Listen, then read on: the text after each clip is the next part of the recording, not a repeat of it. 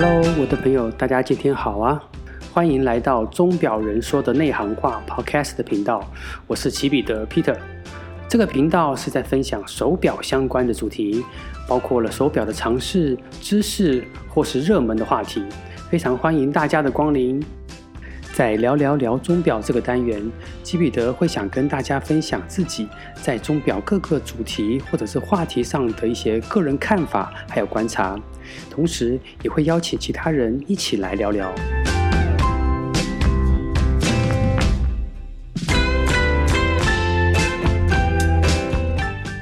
最近齐彼得在跟手表的经销商朋友呃聊天的过程当中，有一件事情有感而发。所以呢，今天来跟大家聊聊手表的经销商，也就是卖手表的表店。这里呢，指的是经过手表品牌原厂认可的正式经销商，不是品牌的直营专卖店，也不是二手表店，或者是平行输入的水货店哦。基彼得在手表行业二十多年了，虽然现在从事于钟表媒体。但是大部分的时间呢，是在手表的品牌负责业务推广的工作。在工作上接触最多的呢，就是手表的经销商了，也就是朋友们在各城市主要的商业区里面会看到的某某钟表店。这样子的钟表店有销售不同品牌的手表，我们可以从这里买到喜欢的款式。有一些呢，也有手表的维修部门，可以提供专业的保养和维修服务。在这里的销售人员啊，大概都是经验丰富，对各品牌的历史还有产品相当的熟悉，也接受各个品牌原厂教育训练的专业人员。很多手表的知识，还有品牌表款的故事，这些手表的专业销售人员如数家珍，连起笔的我，也常常向他们请教一些手表技术规格方面的事情。最近在和一些手表经销商的朋友聊天的过程中，他感慨地跟我抱怨道，他在八月的时候看到了在台湾一个主流的知名商业杂志里面呢，一篇关于最近疫情对钟表销售市场方面的报道，里面就提到了在台湾买表，店家折扣是个关键，顺利谈到六折都有可能。这段内容。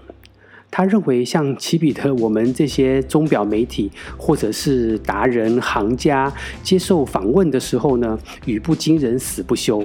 或许为自己成功的打开了知名度，为文章的内容创造了话题，但是却害惨了他们。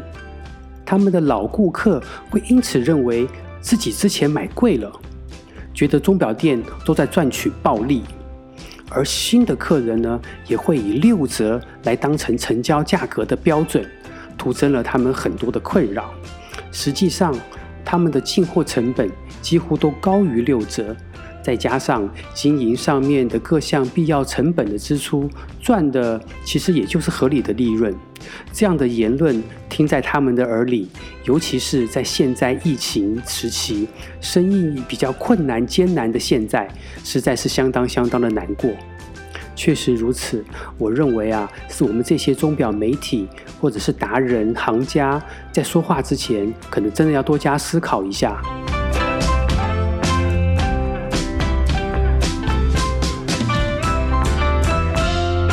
先不谈这些了，相信呢，朋友们一定都去过钟表店，不论是买手表啊、买表带，或者是去维修保养、换电池的经验。不知道你对钟表店的看法是什么？是有不愉快的经验，在那边钟表店交到了很多朋友，还是说看到了里面精致整齐的装潢，漂亮到不敢进去呢？今天齐彼得就跟朋友们聊聊这些手表品牌经销商的大小事。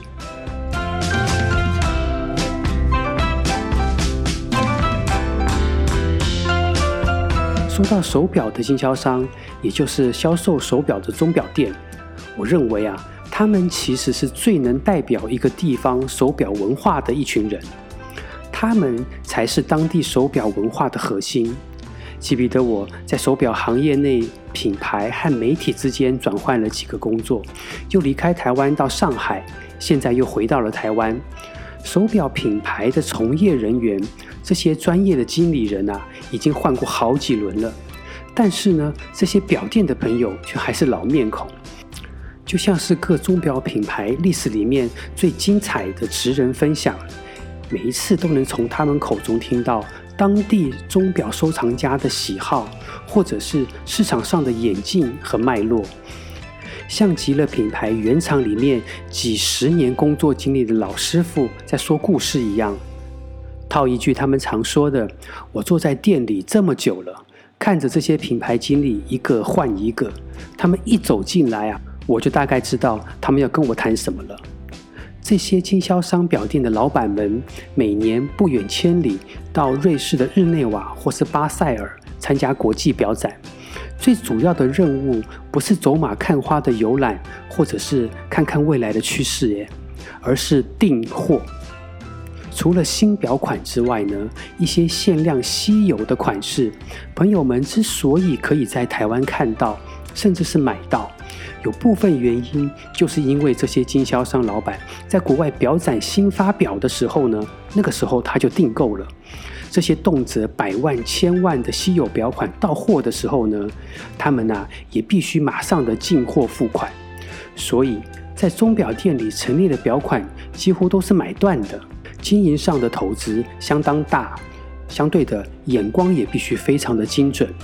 如果没有他们的预定呢，在全球上市的时候啊，我们可能只能看看图片，或者是在上市一年、两年之后，看看有没有可能巡回展示的机会。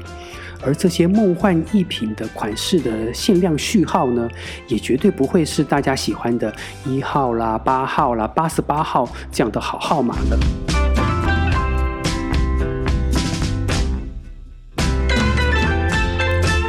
对于销售高级表的经销商来说，为了给顾客好的感受，不论是在店内的环境啊，或者是销售人员的仪容谈吐上，也有所要求哦。甚至啊，品牌方面还会不定期的委托外面的专门的调查的公司来做秘密客的实地访查，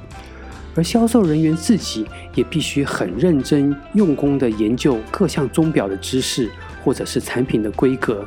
才能够跟表迷顾客言之有物，而不会到时候只能陪笑而已。那在经销商购买手表有什么好处呢？除了价格会有一点点的弹性之外呢，因为这些表店经销商总是品牌的客户嘛，而且是长久合作的客户。所以呢，如果是手表的保养、维修、售后服务方面的问题，经销商总是会帮顾客尽可能的去争取到最大的利益。但前提啦，是当初你这个手表是要在他们店里购买的。所以呢，对消费者来说啊，这也是在经销商购买的一个好处之一。还有这些经销商表店，一旦有新款式的到货，或者是特别限定款的消息，也会优先的通知。这样呢，你就有机会比别人先欣赏到，或者是先得到这些特别的表款了。所以，起彼得我还是很建议朋友们要买手表的时候，能够在经销商表店来购买。同样的道理，经销商朋友也要了解当地顾客的喜好、自己的优势和自己销售团队的特点，好好珍惜店里面的每一个顾客、每一个品牌的产品，以顾客、自己和品牌的三赢为考量。如果每次遇到问题就全部推给品牌，太过于现实，或者是常常对品牌没有建设性的谩骂。我想啊，这个对于顾客的权益的维护，还有自己本身的形象，都是不会有帮助的。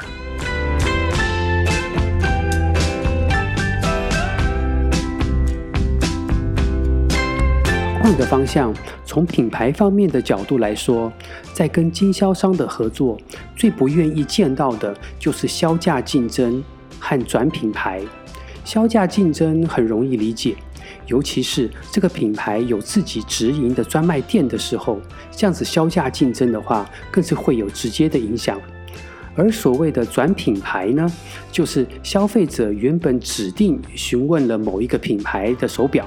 但是经销商表店可能因为它没有现货的库存，或者是别的品牌有比较高的利润，他就刻意引导顾客去购买其他品牌的状况。那这个品牌花了这么多的宣传广告预算，好不容易呢得到的销售机会就这样子没了。也就是这几个原因呢，每一个品牌在业务方面的终极目标就是开展自己的直营专卖店的生意了。AP 爱彼表就是很好的例子，在前几年就开始陆陆续续的停止和全球经销商的合作，在各地呢开设了自己的直营店，直接的经营客人，传递品牌的精神形象，还有品牌资讯。同时，也确保了销售的价格行情。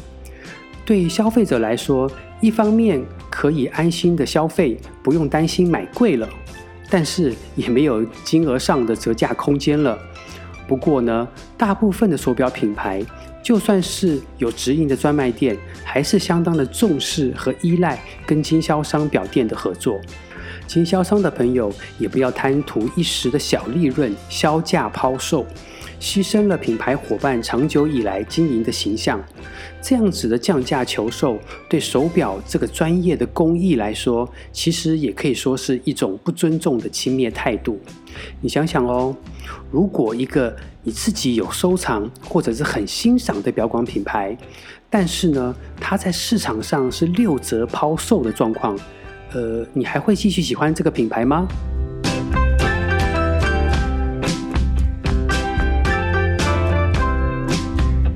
以上呢，就是我对于手表经销商的个人浅见的一些观察还有看法。这次的聊聊聊钟表这个单元这一集就到这里结束喽。再次谢谢大家来到钟表人说的内行话 Podcast 频道，我是起笔的 Peter，很欢迎朋友们的订阅或者是下载哦。拜拜。